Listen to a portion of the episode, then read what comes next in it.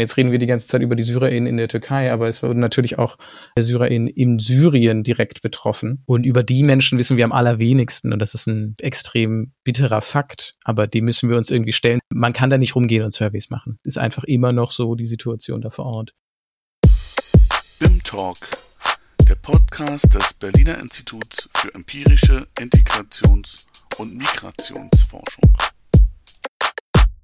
Hallo, herzlich willkommen zur vierten Folge von BIM Talk.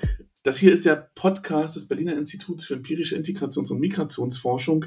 Wir nennen das ganz kurz BIM. Und die Folge wird im August 2023 erscheinen und wir wollen heute den Blick in die Türkei wagen. Vor gut sechs Monaten fand dort in der türkisch-syrischen Grenzregion ein verheerendes Erdbeben statt. Das hat nicht nur sehr viele Menschenleben gekostet und hat sich auf einen Großteil der Infrastruktur ausgewirkt. Es hat auch politische Nachwirkungen gebracht, denn auch die Wahl in der Türkei war von dem Umgang mit den Geflüchteten und dem Erdbeben geprägt. Nicht zuletzt hat das Wahlergebnis der Wahl im Mai in der Türkei auch zu Debatten über türkischstämmige Personen in Deutschland geführt. Über all das möchte ich heute mit unseren zwei Gästen sprechen. Und der erste Gast, ähm, Simon, der ähm, wechselt heute ein bisschen die Seiten, denn normalerweise ist er Teil des Moderationsteams Heute ist er aber als Experte hier. Simon Runke ist Postdoc, hat in der Ökonomie promoviert und ist im Projekt Transmit eingestellt. Transmit heißt Transnational Perspectives on Migration and Integration. Das ist ein Kooperationsprojekt in der DEZIM Forschungsgemeinschaft und ist unter anderem am BIN angesiedelt und dort forscht Simon zu Fluchtrouten, unter anderem von Syrien über die Türkei. Hallo Simon. Hi Daniel, schön hier zu sein. Mal auf der anderen Seite des Mikrofons auf jeden Fall spannend. Ich hoffe, ich kann meiner Expertenrolle gerecht werden. Genau. Und wenn nicht, dann musst du einfach Özgür und mich noch ein bisschen moderieren.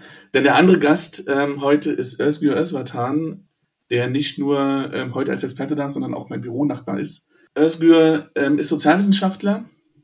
Er leitet das Projekt D-Islam und aktuell leitet er auch die Abteilung Integrationsforschung und Gesellschaftspolitik und im Zuge der Türkei-Wahl hat er gemeinsam mit Kolleginnen von dem Dezim-Institut unter anderem Einstellungen von türkeistämmigen Personen in Deutschland erforscht und kann deswegen einiges dazu sagen. Hallo Özgür. Hallo Daniel, vielen Dank für die Einladung. Ich freue mich mit euch über dieses Thema, dieses Thema, diese Themen zu sprechen. Äh, die Forschung am Dezim, die, hab, die lief unabhängig von mir.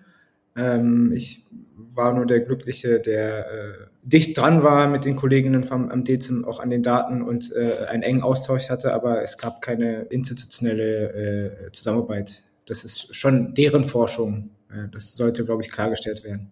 Da kommen wir später noch ein bisschen genauer drauf, dann können wir auch ähm, nochmal sagen, was, da, was da gemacht wurde und was uns das sagt. Aber wir wollen ähm, tatsächlich mit so einer Einstiegsfrage beginnen ähm, und die geht auch erstmal an euch beide. Ähm, ihr könnt euch dann ausknobeln, wer anfängt. Wie hat das Erdbeben vor sechs Monaten eure Forschung beeinflusst und woran ihr, erinnert ihr euch, wenn ihr jetzt auf die letzten sechs Monate zurückblickt?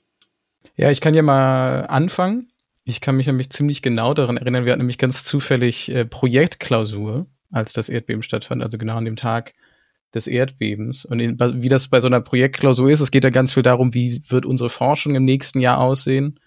Und ich saß die ganze Zeit nur da an meinem Handy, habe so mitgelesen, wie äh, groß die Ausmaße des Erdbebens dann doch sind. Und es kam einem plötzlich total banal vor, darüber zu sprechen, welche Forschungspläne wir dann in der Türkei haben, weil unser Projekt, wie du ja erwähnt hast, auch konkret in der Türkei forscht, ähm, so dass ich mich an diesen Tag sehr, sehr gut erinnern kann.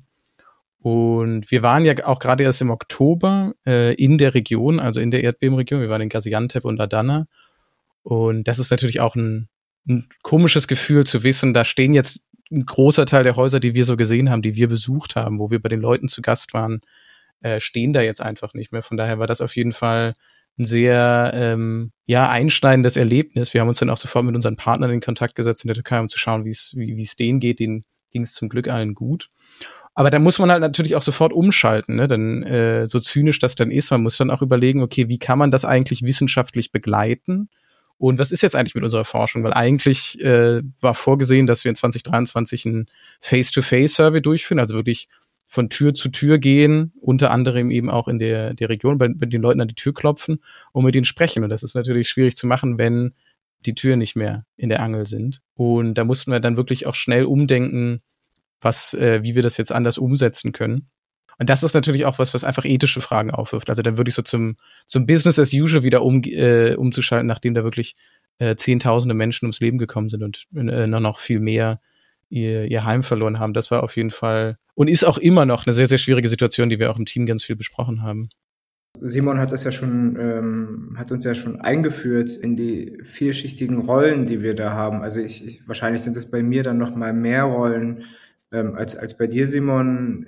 Ich habe halt auch familiäre Bezüge in die Region. Ich habe dann priorisiert, was ich jetzt für zivilgesellschaftliche politische Netzwerke auch mobilisieren kann für konkrete Hilfe vor Ort. Gleichzeitig die ganze Zeit eigentlich vom entweder am, am Rechner oder vom Fernseher irgendwie versuchen zu verfolgen, was da jetzt eigentlich passiert.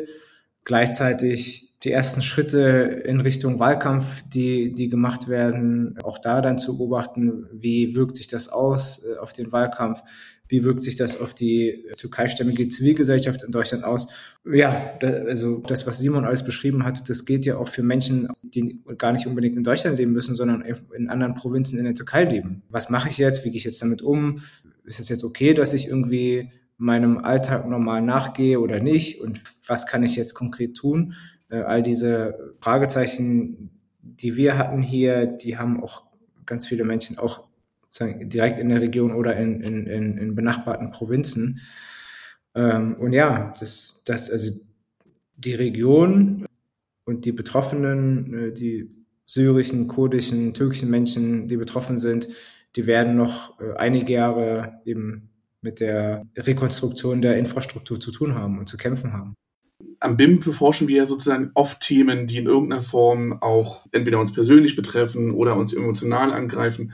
Und das andere, und das finde ich auch jetzt für, warum wir das heute, heute zur, zum Thema machen, ja auch diese mediale Aufmerksamkeit, die wir vor sechs Monaten wirklich beobachtet haben, also großes Thema. Und jetzt sechs Monate später, glaube ich, wissen die meisten, also mir geht es zumindest so, jetzt der eben nicht da sonst, sonst regelmäßig forscht, man weiß dann auch eigentlich gar nicht, wie die Situation mittlerweile ist. Also wie, wie auch Themen wieder abflachen ähm, in unserer Wahrnehmung. Ja, das war für uns auch ein, ein entscheidender Punkt, warum wir uns dann am Ende dafür entschieden haben, doch ähm, weiter zu forschen, so schwierig die, die Situation dann da vor Ort war, weil da dann nicht hinzuschauen, ist noch schlimmer. Und gerade, ähm, wir kommen dann vielleicht auch noch aufs Thema der, der syrischen Geflüchteten. Das ist ja auch eine Population, die dann sehr schnell übersehen wird in solchen Diskussionen zu denen wir ganz konkret forschen und da eine Sichtbarkeit zu schaffen, das ist vielleicht ein Mehrwert, den man leisten kann äh, als, äh, als Wissenschaftler.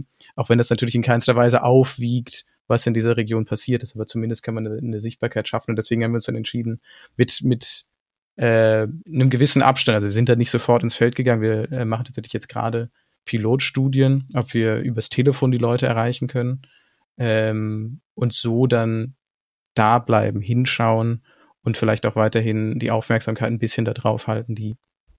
Vielleicht gehen wir mal rein in die, unsere Forschung, eure Forschung. Und wir fangen mit Simon an. Ähm, du forschst jetzt ja schon ein bisschen länger mit Transmit und euch interessiert eben auch tatsächlich die Situation der Geflüchteten in dieser Grenzregion zwischen Türkei und Syrien, Nordsyrien, Südosttürkei. Wie ist denn die Situation? Wer lebt dort? Wie viele sind es? Und wie sind die Bedingungen? Äh, ja, wir sind jetzt schon seit äh, das Projekt seit 2019, ich selber seit äh, 2021 ähm, in, in der Region quasi aktiv als, als Forschende. Ähm, das Projekt selber ist, ist ein bisschen größer. Wir forschen unter anderem auch im Libanon, also zwei Länder mit einer sehr, sehr großen syrischen äh, geflüchteten Population.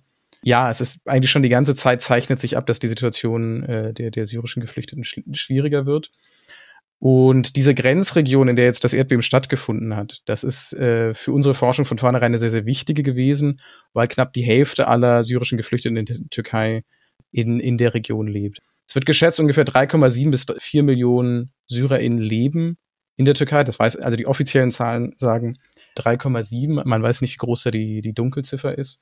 Und knapp 1,9 Millionen leben eben genau in dieser Grenzregion zu Syrien, was natürlich Sinn macht, das sehen wir oft bei Fluchtbewegungen, dass die Leute nah an ihrer Heimat bleiben ähm, und im Fall der Syrer jetzt auch schon lange in, in dieser Region leben und sich da, da niedergelassen haben. Insgesamt leben 16 Millionen Menschen da und das sollte man natürlich jetzt in der Diskussion nicht vergessen. Wir forschen äh, ganz konkret, weil wir halt Migrationsforscher sind, ähm, zur Situation der SyrerInnen, aber natürlich äh, sind auch wahnsinnig, wahnsinnig viele äh, äh, Türkinnen und Türken von dieser Situation betroffen. Und äh, die SyrerInnen leben da zum Teil natürlich unter, unter schwierigen Bedingungen. Ähm, also man sieht schon sehr, sehr deutlich, dass die eine gewisse Trennung auch in der, der Qualität der Häuser und dergleichen stattfindet, was natürlich die SyrerInnen besonders anfällig macht für, für die Folgen des Erdbebens. Also es, es wird davon ausgegangen, das ist immer schwierig natürlich nachzuvollziehen äh, äh, nach dem Erdbeben, aber dass die Bausubstanz der, der syrischen äh, Häuser oder der Häuser, in der die Syrer gelebt haben, ähm, deutlich schlechter nochmal war. Wir haben ja alle, glaube ich, die Bilder mitgekriegt, dass es ohnehin äh, große Probleme und große Mängel im Bau gab und nicht ausreichend auf die auf das Erdbeben vorbereitet wurde. Aber für die für die syrischen Geflüchteten war das nochmal schwieriger, einfach weil natürlich da die die die Infrastruktur nochmal eine schwierigere ist. Dazu kommt dann infolge des Erdbebens eben weil die Präsenz der SyrerInnen in, in der Türkei allgemein und dann insbesondere in dieser, in dieser Grenzregion extrem politisiert war, schon, schon vor dem heißesten Teil des Wahlkampfes, wurde auch die Hilfe, die dort geleistet wurde, extrem politisiert. Also äh, das ging dann so weit, dass den syrischen Geflüchteten keine direkte Hilfe geleistet werden durfte, ohne dass das durch die türkische Regierung quasi erst geht und die festlegen, wie die Hilfsgüter und Zahlungen und dergleichen verteilt werden. Und wenig überraschend war die Qualität der Hilfeleistung von dem, was man, was man so äh, mit, mitbekommen hat, für die syrischen Geflüchteten deutlich schlechter. Also äh, ganz oft sind die Lager, muss man es wirklich nennen, diese Info Informal Settlements, wie wir es dann nennen, komplett selbst zusammengebaut ähm, und die Leute müssen sich selber äh, äh, um sich kümmern. Ähm, und das macht es natürlich nochmal noch mal sehr viel schwieriger, da diese Bevölkerung ja ohnehin schon ähm, sehr geringe Ressourcen hatte. Also insgesamt eine schwierige Situation, aber auch da ist natürlich sehr, sehr schwierig, da das mit Fakten hinter, zu hinterlegen. Und das ist so die, äh, was ich halt meinte mit wichtig, wie wichtig es ist, hinzuschauen. Also es gibt dann Needs-Based Assessment, nennt sich das dann, das oft von den internationalen, äh, internationalen Organisationen im Rahmen von so Katastrophen durchgeführt wird. Und da haben wir einige Statistiken, wo wir einfach wissen, dass, daher wissen wir zum Beispiel, dass wirklich Millionen Menschen äh, in solchen Unterkünften unterkommen mussten oder äh, die Region verlassen mussten. Aber Deta im Detail, wie äh, die Unterschiede aussehen, wem es eigentlich möglich war, irgendwo unterzukommen, wer am Ende äh, im Park im Zelt schlafen musste und wer gar kein Zelt hatte. Das, dazu gibt's nicht wirklich viele Statistiken, auch weil das von der türkischen Regierung nicht unbedingt gewünscht ist, ähm, dass da offizielle Statistiken erhoben werden. Und das macht es natürlich äh, sehr, sehr schwierig. Also um das nochmal klar zu kriegen, du sagst, vier, circa vier Millionen Menschen dort sind aus Syrien geflüchtet in diese Region von insgesamt 16 Millionen Menschen, die dort leben. Äh, vier Millionen Menschen, äh, vier Millionen SyrerInnen leben in der Türkei allgemein. In dieser Region äh, ungefähr 1,9 Millionen. Also knapp die Hälfte aller SyrerInnen in der Türkei leben direkt in dieser Grenzregion, die äh, vom Erdbeben. Ich habe noch eine kurze andere Frage dazu, ähm, weil wir sprechen jetzt von SyrerInnen und TürkInnen. Und wir haben ja jetzt aber so eine, in dieser Region da auch eine Gemengelage, wo auch diese Zuschreibungen nicht immer so ganz klar sind. Also ne, sozusagen nach Staatsbürgerschaft syrisch und türkisch, aber wir haben ja noch Menschen, die sich selbst vielleicht als kurdisch bezeichnen würden. Ähm, das spielt dann möglicherweise da auch noch mit rein. Ja, letztendlich äh, das Ausschlaggebende ist die äh, Staatsbürgerschaft. Mhm. Ähm, und das ist halt nach wie vor auch die, äh, zehn Jahre nach dem Beginn des Konfliktes und nach dem Beginn der, der Einwanderung äh, vieler äh, syrischer Geflüchteter nach äh, in die Türkei nach wie vor, dass die meisten SyrerInnen keinen Zugang zu, zur Staatsbürgerschaft haben. Da gab es zwar äh, Initiativen, dass es ein bisschen mehr geworden sind, aber das ist wirklich ein, ein Tropfen auf den heißen Stein, wenn man bedenkt, dass da 3,9 Millionen Menschen äh, leben. Und an der Grenze äh, wird das im Prinzip am Ende festgemacht, wer äh, zu was Zugang kriegt. Im, Im Alltag von dem, was man äh, so hört, ist vor allen Dingen dann auch die Sprache ganz entscheidend. Also viele SyrerInnen, wenn sie die Möglichkeit haben, sprechen dann Türkisch statt Arabisch, um sich nicht zu outen als, als Syrisch. Oder sprechen halt gar nicht. Also das sind Berichte, die man, die man so liest. Ähm, das ist dann nochmal so eine andere Grenze, die da im Prinzip gezogen werden. Und ähnliches trifft natürlich dann auf die, äh, äh, auf die kurdischstämmigen Menschen in der Region äh, zu. Das ist natürlich ein Konflikt, der noch lange, lange vor, vor dem syrischen Konflikt äh, sogar stattfand und nach wie vor äh, in der Türkei natürlich eine ganz, ganz wichtige Rolle spielt, wo auch aktiv Ausgrenzung betrieben wird. Ihr forscht in der Türkei und ihr forscht in Libanon. Und das heißt ja auch, in Syrien kann man halt nicht forschen. Also eigentlich haben wir, wissen wir nicht, wie die Situation für die Menschen in Syrien ist, die ja auch teilweise dort auch geflüchtet sind, aber nicht über die Grenze kommen und dann irgendwie teilweise sich an der Grenze aufhalten.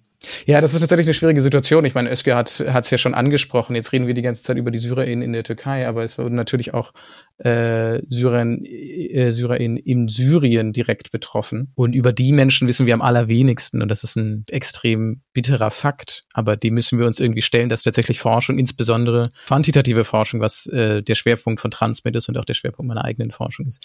Man kann da nicht rumgehen und Surveys machen. Ist einfach immer noch so die Situation da vor Ort. Damit muss man, muss man umgehen. Aber du hast völlig recht, das sollte man natürlich immer mitbedenken, dass da nach wie vor die Situation in Syrien extrem schwierig ist. Und jetzt vielleicht noch ein, ein letzter Punkt zu der, ne, zu dieser Situation für Geflüchtete dort. Ähm, es gibt ja noch einen Player, der da irgendwie eine Rolle spielt, und das ist Europa, also die Europäische Union. Es gibt halt diesen Europa-Türkei-Deal, glaube ich, so wird er genannt, der ja irgendwie auch eine Rolle spielt, dass die Menschen halt dort sind. Genau, ja, der ähm, spielt insofern eine Rolle, als dass natürlich äh, die EU sich aktiv dafür eingesetzt hat, dass den SyrerInnen die Weiterreise nach Europa verwehrt wird durch die türkische Regierung. Erdogan und die türkische Regierung, die AKP-Regierung, hat es damals gut verstanden, das im Prinzip als, äh, als Spielball zu verwenden, als, als Argument, um sich äh, bestimmte Leistungen durch die EU-Visa-Erleichterungen und Gelder äh, herauszuarbeiten. Man muss aber dazu sagen, es, es entsteht manchmal so der Eindruck in der, in der deutschen Berichterstattung, zur geflüchteten Situation der Syrer in, in der Türkei, dass die eigentlich nur darauf warten, alle nach Europa zu kommen, wenn die Türkei sie nur lässt. Und das ist tatsächlich einfach nicht so. Also wir sehen das in unseren Daten auch, das sieht, das sieht man auch in anderen Daten. Also in unseren Daten zum Beispiel knapp die Hälfte der Leute, wenn man die fragt, wenn sie sich irgendeinen Ort aussuchen könnten, an dem sie leben konnten, also völlig unabhängig davon, wo sie irgendwie einen Rechtsanspruch hätten, dann sagt knapp die Hälfte der Leute in unserem Survey, der SyrerInnen in unserem Survey, dass sie gerne in der Türkei bleiben wollen das ist ja schon ein ziemlich klarer Indikator, dass sich da Leute wirklich auch was aufgebaut haben. Ich erinnere mich auch in, an Gespräche, die wir hatten, als wir in der Türkei waren, mit einer Mutter beispielsweise in Gaziantep, die meinte, ihr Zuhause ist da, wo ihre Kinder zur Schule gehen. Und das muss man halt sagen, und das, da spielt der EU-Türkei-Deal auch eine Rolle. Den Kindern wird in der Türkei äh, der Schulunterricht ermöglicht für die syrischen Geflüchteten. Wir haben Zugang zum Gesundheitssystem, äh, zum Teil auch auf Hilfsleistungen und ein ganz erheblicher Teil davon ist durch EU-Gelder finanziert. Und insofern spielt die EU da durchaus eine Rolle. Nichtsdestotrotz reichen diese Mittel in keinem Fall aus. Das waren ursprünglich mal äh, 6 Milliarden, die an die Türkei geflossen sind. Aber das ist, das war 2016. Also ist insofern auch interessant, als dass ähm, die türkische Regierung darauf bestanden dass diese Gelder über die türkische Regierung fließen. Also wenn die Leute da Geld bekommen oder eine Hilfeleistung bekommen, äh, dann wissen die zum Teil nicht, dass das durch die EU ist, sondern denken, das ist von der türkischen Regierung. Ist natürlich auch äh, bewusst so gemacht, um die Regierung in einem guten Licht dastehen zu lassen, führt aber auch dazu, dass die ohnehin schon bestehenden Spannungen zwischen der äh, türkischen Bevölkerung und der syrischen Bevölkerung nochmal verstärkt werden, weil bei den äh, TürkInnen dann der Eindruck entsteht, jetzt kriegen die SyrerInnen da irgendwelche Sonderzahlungen und Unterstützung und kostenlose Gesundheitsversorgung, während wir mit einer Wirtschaftskrise zu kämpfen haben, weil das darf man auch nicht vergessen, äh, schon vor dem Erdbeben befand sich die Türkei äh, in einer Phase der massiven Inflation, die für viele Leute wirklich deren Lebensgrundlage zu gefährden drohte. Und wenn das der Fall ist, dann guckt man zweimal drauf, wenn der Nachbar was bekommt, was man selber nicht bekommt. Da muss man auch Verständnis für haben. Ich meine, es bringt uns ja schon so ein bisschen zu, zu dem zweiten Thema, wo wir reden wollen, über die, die Wahl. Also wir hatten ja so verschiedene, verschiedene Elemente dabei. Ein Element war, dass überhaupt erstmal die Frage aufkam, sollten wir überhaupt wählen oder sollten wir die Wahl verschieben, wenn halt irgendwie in so einem relativ relevanten, also ne, bevölkerungsreichen Teil die Menschen eigentlich mit anderen Dingen beschäftigt sind. Und dann haben wir ja auch irgendwie gesehen, dass es so eine, so eine anti-geflüchteten Rhetorik eigentlich bei, zumindest bei den zwei relevanten Kandidaten, die dann auch bei der Präsidentschaftswahl ähm, ähm, auch in die Stichwahl gegangen sind. Was sagt uns das? Also die, die Annahme ist ja, dass der Wahlkampf über die Situation mit den Geflüchteten geführt wurde und über die Situation mit dem Erdbeben. Und die Situation mit dem Erdbeben war im Wahlkampf, war kurz nach dem Erdbeben natürlich relevant, aber es wurde dann nach einigen Wochen schon in der, äh, in der, in der medialen Berichterstattung immer weniger relevant. Ich denke, nicht, dass das äh, Zufall ist, sondern eben auch strategische Hintergründe hat. Das Metanarrativ kurz nach, der, noch nach dem Erdbeben war, dass äh, Präsident Erdogan mit einem Erdbeben gekommen ist damals und jetzt mit einem Erdbeben geht. Und dieses Narrativ wurde äh, gebrochen, indem das Erdbeben einfach nicht mehr der Umgang mit dem Erdbeben, der politische Umgang und der administrative Umgang mit dem äh, Erdbeben einfach nicht mehr so sichtbar war in der medialen Öffentlichkeit, weil dann eben über andere Themen äh, diskutiert wurde. Und äh, die Studie von den äh, Kolleginnen vom DEZIM, die zeigt das tatsächlich auch für die türkeistämmige Wählerschaft in, in Deutschland, dass diejenigen, die mit dem Umgang mit dem Erdbeben unzufrieden sind, dass die auch eine höhere Wahrscheinlichkeit haben, nicht für Erdogan zu stimmen. Eine Frage ist dann natürlich, mit der gewonnen werden kann, und wo auch in, mit der auch in den letzten zehn Jahren immer wieder gewonnen wurde, gerade in Wahlkämpfen, immer wieder die Fragen von Kultur und Identität in den Vordergrund zu rücken. Um, ähm, und das haben, hat äh, Präsident Erdogan, die, die, die ähm, AKP, die haben das in den vergangenen zehn Jahren äh, erfolgreich gemacht. Die haben sich äh, in Wahlkämpfen äh, in der internationalen Politik immer wieder eingemischt. Der, der EU-Türkei-Migrationspakt ist auch ein, ähm, ein Produkt davon, immer wieder ähm, internationale Politik so zu betreiben, dass sie innenpolitisch ausschlachtbar ist als äh, identitätspolitische Errungenschaft.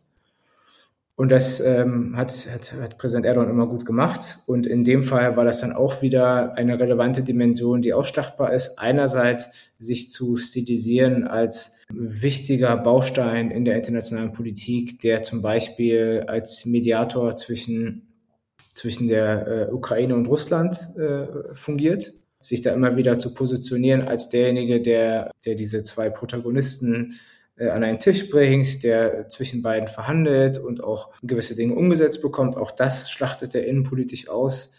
Und äh, mit Bezug auf die Geflüchteten äh, ist der Kurs auch relativ klar, wobei wir da sagen müssen, dass äh, die, äh, dass die äh, CHP, wenn man das direkt übersetzt, eigentlich eher republikanisch ähm, dass die versucht hat, die, die AKP rechts zu überholen in den antisyrischen oder antigeflüchteten äh, Rhetoriken.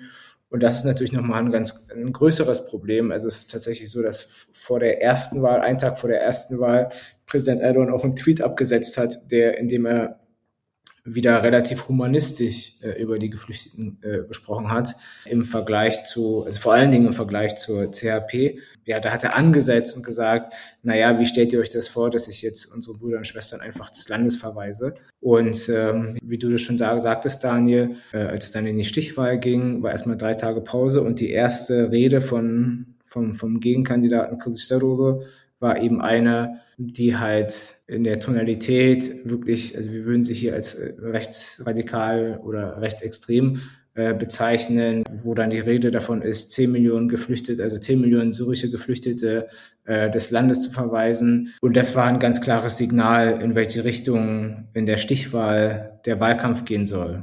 Und das ist dann schon sehr bezeichnend, wenn die Opposition in solch einer Art und Weise äh, über Geflüchtete spricht ging relativ knapp aus, aber Erdogan hat die Wahl gewonnen und ist weiterhin Staatspräsident in der Türkei.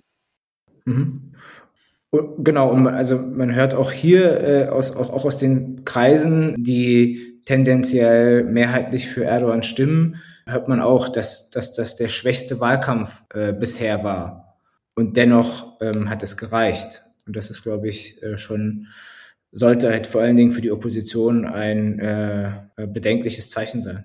Was ich aber eigentlich sagen möchte, ist, genau wie Simon gesagt hat, die, die ökonomische Situation, die wirtschaftliche Situation in der Türkei wird seit einigen Jahren schlechter. Die Währung hat immer irgendwie so einen äh, Negativtrend, ähm, wobei wir gleichzeitig sagen müssen, dass, dass die Zehnerjahre wirtschaftlich gar nicht so schlecht gelaufen sind für die Türkei dass es äh, konjunkturelle äh, Phasen gab und in so einem Langzeittrend eigentlich ein, ein, ein gewisser Aufschwung zu sehen ist. Und jetzt haben wir halt eben diese Probleme gesehen und auch da, habe ich, da haben wir dann beobachten können, dass eben die, der, der, der, der Wahlkampf aber halt ganz stark auch getrieben ist von Identitätspolitik und Kulturkampf.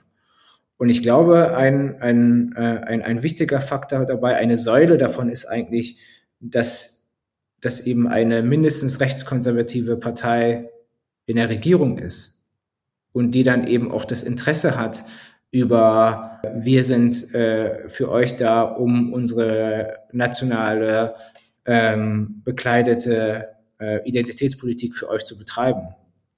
So, und da ist eben ein ganz großes Interesse da, ähm, dass bewusst, wenn möglich, die, den medialen Diskurs zu bestimmen. Und ich ergänze das, ich, oder ich habe das, wenn möglich, hinzugefügt, weil es in der Türkei eben möglicher ist im Vergleich zu anderen Gesellschaften. Also wir haben äh, gesehen, äh, dass in dem öffentlich-rechtlichen Sender, also TRT, ARD der Türkei, die äh, Redeanteile, also die ausgestrahlten Redeanteile zwischen Erdogan und Kılıçdaroğlu 32 Stunden versus, versus 32 Minuten waren. Und dann ist es nämlich ganz einfach auch wirklich den, den medialen Diskurs in eine Richtung zu ziehen, die eben von, von, von, von Identitätspolitik äh, durchsetzt ist und geprägt ist. Und ich glaube, das ist etwas, was in der Türkei erzeugen, dass, dass der Wahlkampf über Identitätspolitik gespielt werden kann, anstatt eben zum Beispiel über Umgang mit, mit der wirtschaftlichen Situation oder eben Umgang mit dem Erdbeben. Und du hast ja, du hast dich ja schon auch mehrfach medial zu Wort gemeldet ähm, zu dieser ganzen Debatte um die Mehrheit der Türken in Deutschland haben Erdogan gewählt. Wie können die nur? Kannst du das mal kurz zusammenfassen, was daran, als dieser Aussage das Problem ist? Ja, genau. Also ich, es, es lagen viele Medienanfragen vor und es ist ja auch immer eine Entscheidungsfrage. Und ich glaube, das ist äh, dadurch, dass das ja hier ein, ein, ein, ein wissenschaftlicher Podcast ist von einem wissenschaftlichen Institut, ist es meines Erachtens auch ein guter Reflexionsraum, über unsere Rolle nachzudenken. Auch also wer erstens, wer wird angefragt, um über die Türkei zu sprechen? Ähm, idealerweise ist es eine Person, der man zuschreiben kann, dass sie türkeistämmig ist, weil das halt mit der Annahme über Authentizität äh, äh einhergeht. Und da wird auch gar nicht so richtig dann, also aus so einer, aus so, aus so einer Medienlogik gar nicht mehr so richtig hinterfragt, ob die Person überhaupt wissenschaftlich etwas zu diesen Themen gemacht hat. Ähm, die Zahlen, die ich dann gebetsmühlenartig immer wieder herunterspülen durfte, wenn ich mediale Anfragen hatte, war erstmal, okay, lasst uns die Situation einordnen. Äh, es ist nicht so, dass wir über die Mehrheit sprechen können, weil wir wissen nicht ganz genau, wie viele Menschen es sind. Wir nehmen an, dass das ungefähr 3,3 Millionen türkeistimmige Menschen in Deutschland sind, dass etwa 1,5 Millionen ähm, wahlberechtigt sind in der Türkei von den 1,5 Millionen Wahlberechtigten nehmen etwas weniger als die Hälfte an der Wahl überhaupt teil. Das heißt, wir sind irgendwo zwischen 700 und 750.000. Davon ähm, wählt ein Drittel Erdogan. Das heißt, wir haben, ich glaube, so einen Wert von zwei, 400, Drittel. Zwei Drittel, Entschuldigung. Zwei Drittel, äh, 430.000 ist, glaube ich, ungefähr der Wert, äh, der bundesweit für Erdogan stimmt und 270.000 oder so ähm, sind die, die da halt eben äh, gegen Erdogan stimmen. Das heißt, wenn wir das alles runterrechnen, dann sehen wir schon auf, auf so einer absoluten Ebene und auf einer relativen Ebene, dass das einfach, ne, wenn wir jetzt sagen, 3,3 Millionen sind, sind, ist, ist die allgemeine Community, über die wir glauben, sprechen zu dürfen. Und dann haben wir eigentlich nur 430.000 als Grundlage dafür. Dann ist das verzerrend. Und es ist verzerrend, also in so einer Umfrage wäre das ja eigentlich ein guter Wert. Aber es ist ja eben, es ist keine Umfrage, es ist eine Wahlentscheidung. Ähm, und die, der Weg dorthin, die Frage der Wahlberechtigung, der, die Frage, ähm, damit, ob ich mich, ob ich, ob ich die Botschaft oft frequentiere, ob ich mit den äh, Botschaftskreisen äh, äh, gut vernetzt bin, ob ich da gute Erfahrungen mache. All diese Fragen sind eben auch politische Fragen im Sinne von parteipolitische Fragen. Und ähm, da wissen wir einfach zu viel, als dass wir diese Zahl von 430.000 auf die 3,3 Millionen generalisieren können. Es ist eben ein Filtersystem und für viele Menschen, für viele Menschen, die die äh, Erfahrungen von Denis Yücel kennen, äh, der auch aufgrund seiner doppelten Staatsbürgerschaft äh, in der Türkei festgenommen werden konnte, können wir einfach darauf schließen. Wir wissen es nicht äh, endgültig, aber äh, aus einer sozialtheoretischen Perspektive ist es nachvollziehbar anzunehmen, dass Menschen auch ihre, Staats-, ihre türkische Staatsbürgerschaft äh, aus politischen Gründen abgeben, um eben ähm, vergleichsweise entspannter, sicherer ein- und ausreisen zu können, im Zweifel bei der Einreise eben abgelehnt zu werden aus politischen Gründen. Und all diese Filtermechanismen, die setzen ein und die sind aber im, ähm, im, im, im medialen Diskurs ähm, nicht bekannt äh, und nicht besonders sichtbar. Und das war dann eben eine wissenschaftliche Dienstleistung, die wir dann im ersten Schritt leisten mussten, um überhaupt so richtig in Richtung Analysen äh, gehen zu können oder über Analysen sprechen zu können.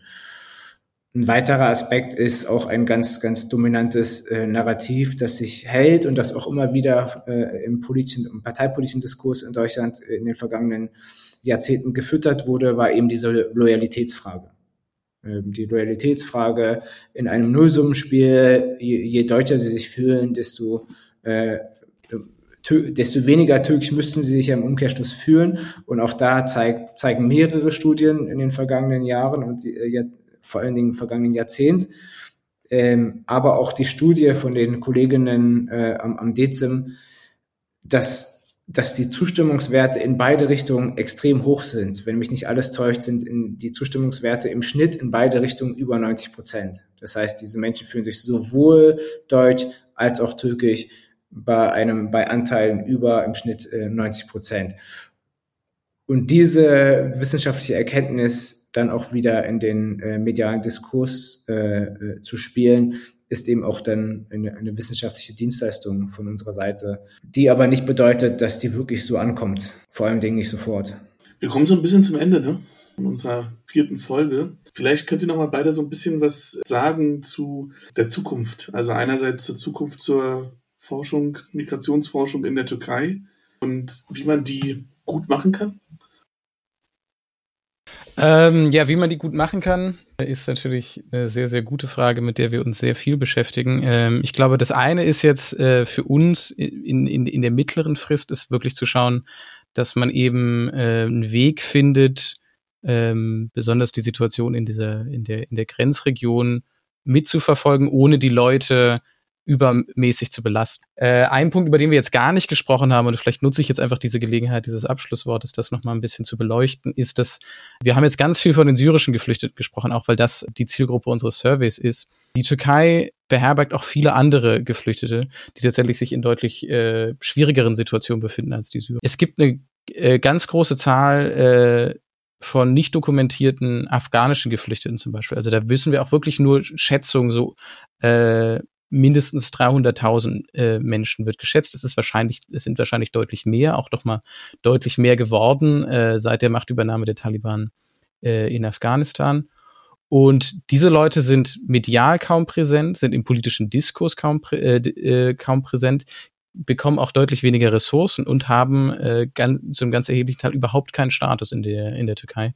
Und das ist zum Beispiel eine Bevölkerung, die zu, äh, zu erreichen, äh, da eine Sichtbarkeit herzustellen. Das ist auch was, was uns irgendwie am Herzen liegt, wo wir immer noch arbeiten daran, wie man das machen kann. Das ist nämlich das, das ist halt das Problem mit so einer stark marginalisierten äh, Bevölkerung, die zu finden, die zu erreichen und die dabei nicht zu gefährden, ist eine ganz große Herausforderung und ich glaube ein wichtiger Schritt in der Migrationsforschung.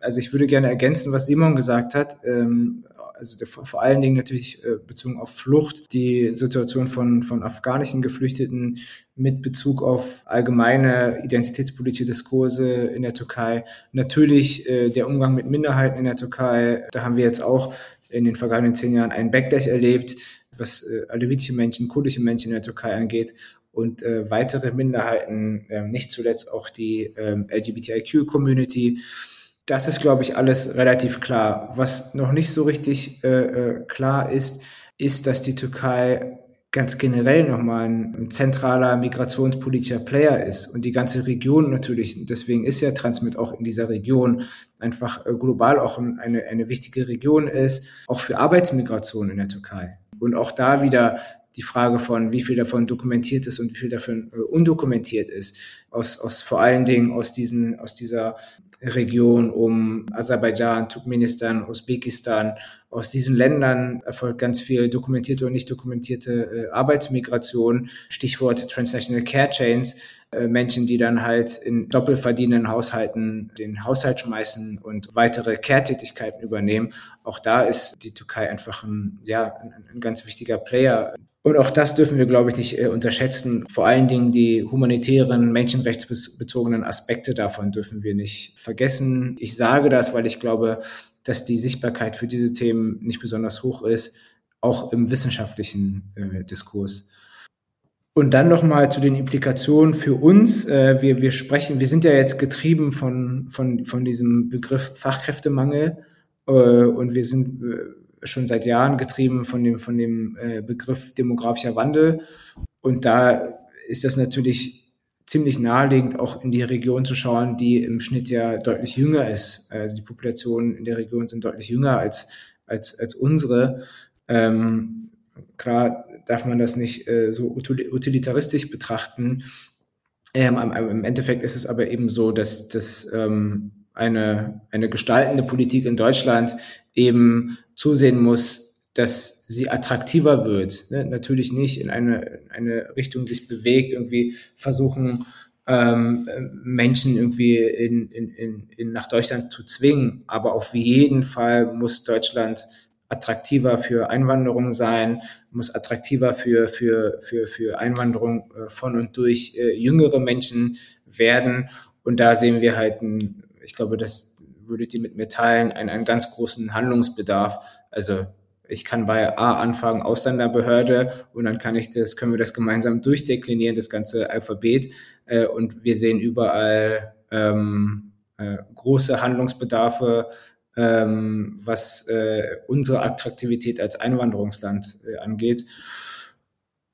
Das wäre, glaube ich, das Metathema, wo wir ansetzen müssen, äh, um eben auch ähm, wenn wir als uns über unsere deutsche Gesellschaft sprechen und unsere Funktionalität ähm, sprechen, dann äh, ist das, glaube ich, ein ganz, ganz großes Thema, wo sich eben diese Region äh, auch verknüpft mit unserer Region, jenseits von den Migrationsgeschichten, die sowieso transnational verknüpft sind mit der Region.